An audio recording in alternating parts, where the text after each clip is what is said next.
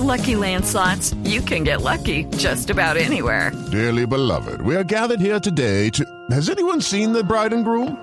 Sorry, sorry, we're here. We were getting lucky in the limo and we lost track of time. No, Lucky Land Casino, with cash prizes that add up quicker than a guest registry. In that case, I pronounce you lucky. Play for free at LuckyLandSlots.com. Daily bonuses are waiting. No purchase necessary. Void were prohibited by law. 18 plus. Terms and conditions apply. See website for details. Gabriel Santos es el presidente de Colombia FinTech, que es este gremio nuevo que se creó alrededor precisamente de las compañías eh, financieras y de tecnología y está con nosotros en la línea. Señor Santos, bienvenido. Mil gracias por acompañarnos. Hola Camila, buenos días para, para ti, para todo tu equipo. Eh, para mí es un gusto seguir en esta cruzada de tratar de convencer a Oscar Montes de que sea un fiel creyente del uso de estas y otras plataformas. Entonces, un gusto conversar con, con ustedes, con el equipo y con todos los oyentes de Blue. Bueno, Gabriel, ¿qué significa Este para... año sí, este año sí. Vamos a ver si lo convencemos. Gabriel, ¿qué significa para Colombia lo que dijo ayer el ministro Ricardo Bonilla sobre el tema de regular los criptoactivos? Pero dos, esto sumado a la decisión de la SEC la semana pasada, que era lo que comentábamos, de autorizar a 11 fondos que cotizan eh, y que tienen, BT, eh, que tienen Bitcoin para empezar a cotizar.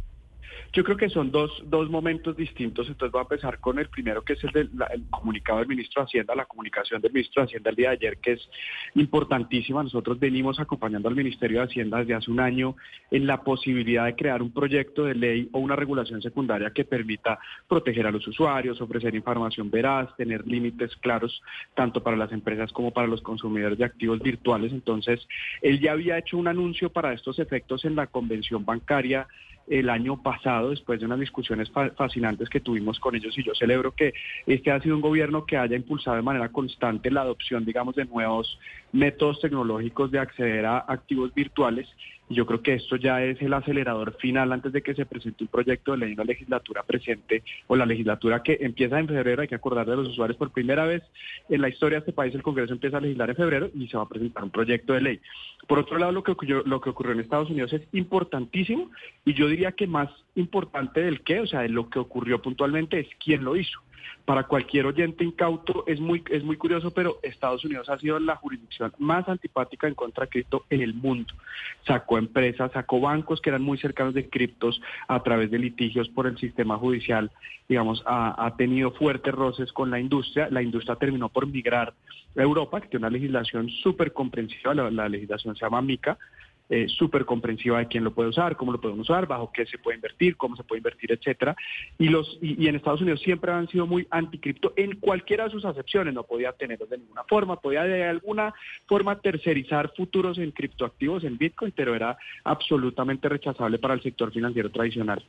Ahora le están diciendo a las empresas, a los fondos institucionales más grandes del mundo, como BlackRock, que usted ya puede tener eh, Bitcoin y yo creo que el mensaje importante es ese. Colombia ha sido muy ortodoxo en el manejo de su sector financiero, yo creo que con mucho acierto desde la regulación y hemos nos hemos pegado históricamente mucho de qué se puede y qué no se puede hacer en Estados Unidos y yo creo que este era el impulso final que necesitábamos para sacar todo ese andamiaje de- del ecosistema cripto y termino con una cifra, Camila, porque es que el ecosistema cripto no va a empezar a existir por esto en Colombia.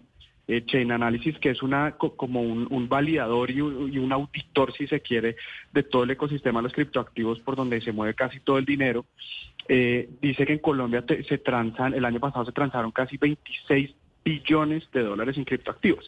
Entonces, esto es algo que ya está pasando eh, y es algo que necesita una set de reglas claras eh, para permitir sacar a los actores malos, proteger a los usuarios, permitir inversión institucional en las empresas que lo están haciendo bien, atraer talento al país. Entonces, me parece que es un momento importantísimo para, para el ecosistema de los criptoactivos que yo a todas luces espero que Colombia sepa capitalizarlo porque en cuanto en Estados Unidos salen empresas, Colombia tiene todo para traérselas cercanía física, cercanía en uso horario, un manejo del inglés lo suficientemente competente por parte eh, de los del sector tecnológico, capacita- capacidades en talento humano. Entonces, pues creo que este puede ser un boom en inversión en un momento donde quizás el país no sea tan atractivo en otros sectores. Este puede ser una, una apuesta muy interesante por atraer capital extranjero en este momento.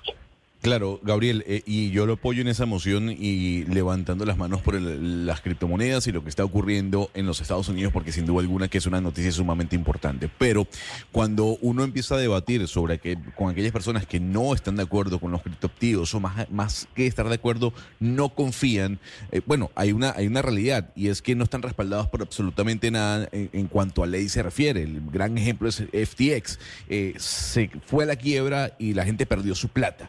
¿Qué le responde usted a aquellas personas que dicen, oiga, es que ese, e- ese mundo no está regulado, ese mundo no, tiene ningún tipo de capacidad de responderme si mi platica le pasa algo? Eso es, eso es un excelente punto porque es que yo creo que la regulación se necesita es para evitar eso. ¿Por qué pasa, por ejemplo, FTX dentro de muchas otras cosas que pasó mal en Estados Unidos?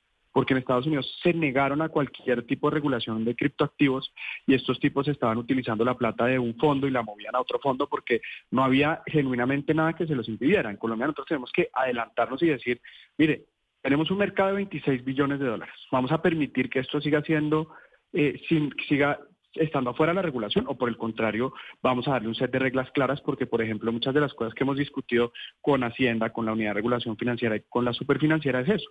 Hay que tener un set claro por ejemplo de que no se pueden mezclar los fondos, que fue lo que pasó en, en, en FTX, que tiene que haber, digamos, lo que se llama una distancia de un brazo entre, los, entre el dinero que, que se recoja, cómo se puede recoger, quién lo puede hacer, qué tipo de seguros tienen que tener. Entonces, en este momento nosotros estamos en el peor de los mundos y es tener un mercado grandísimo sin regulación.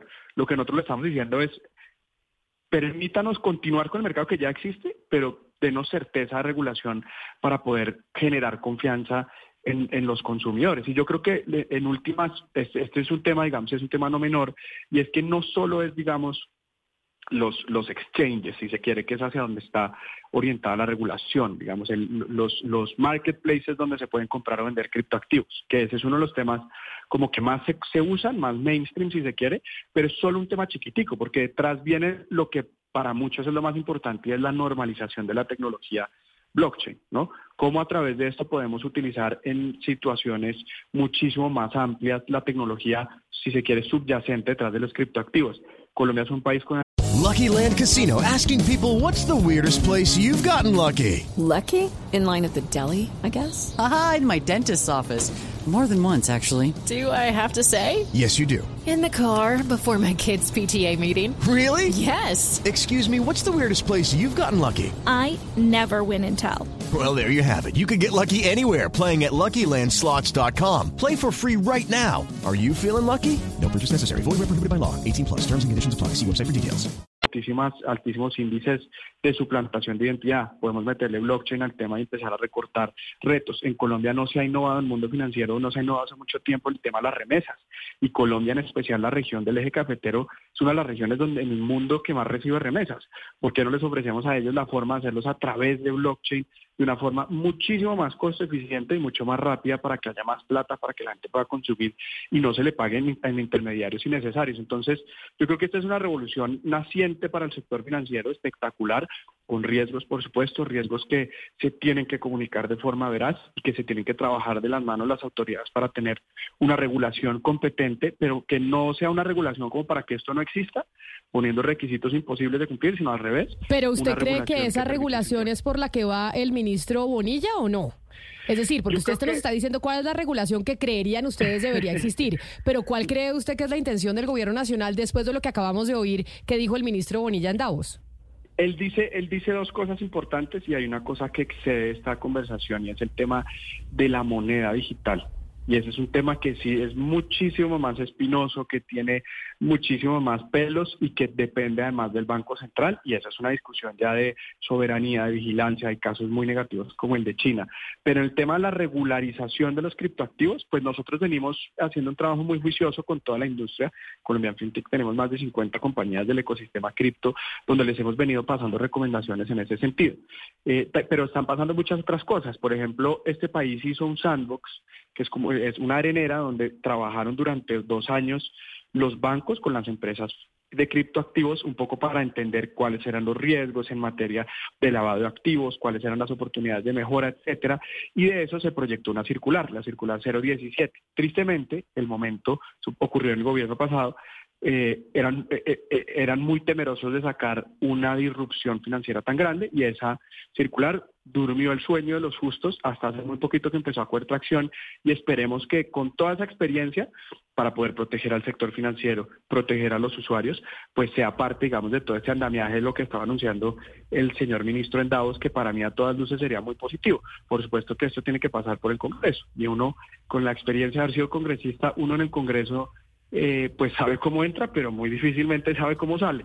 Entonces, pues ojalá esto se haga con esa, con esa virtud de hacerlo buscando con interés público, que, buscando beneficiar. ¿Qué sería lo máximo de lo que ustedes aspirarían con este gobierno? Porque evidentemente este mundo pues entre comillas puede ser infinito, se pueden pactar contratos de arrendamiento en Bitcoin como ya pasa en otras partes del mundo, que no le paguen el salario en, en un criptoactivo, pero pues uno, uno no creería que un gobierno de un día para otro esté dispuesto a eso. ¿Cuál, cuál cree usted que, lo, que lo máximo a lo que se puede aspirar con este gobierno en, en ese mundo? Yo creo que usted tiene razón y ese es, digamos, como para ponérselo también en, en, blanco y negro a los usuarios. Yo creo que hay ejemplos de países con una adopción altísima, como eh, en, puede ser El Salvador eh, por encima de la mesa o como pueden ser, por ejemplo, Argentina y Venezuela por debajo de la mesa, donde, se, donde de alguna forma se ha normalizado el, el, el pacto de este tipo de transacciones a través de criptoactivos. Eso todavía no está en la, en la mesa de la discusión y yo creo que lo que quedó claro fue decir, mire, quién es el único que puede emitir una moneda de valor es el Banco de la República. Ese fue uno de los puntos que nosotros vimos perfecto. Entonces tengamos activos virtuales donde se puedan resguardar eh, donde se puedan eh, resguardar cierto tipo de activos y que quien tenga el monopolio de la moneda sea el Banco Central, que eso me parece a mí perfecto. Entonces yo creo que este primer paso es importantísimo porque va a ser un proyecto de ley que permita eh, intercambiar valor a través de los mercados o de los exchanges como Binance, como Bitso, como Buda y como otras muy compañías muy grandes, muy serias que tienen un respaldo financiero para no caer en lo que decíamos ahorita de que a la gente se le sume la plática y yo creo que eso es el primer paso para la normalización de, este tipo de de monedas, pero vuelvo un poco al, al, al, comentario inicial. En Colombia el año pasado se movieron 26 billones de dólares en criptoactivos.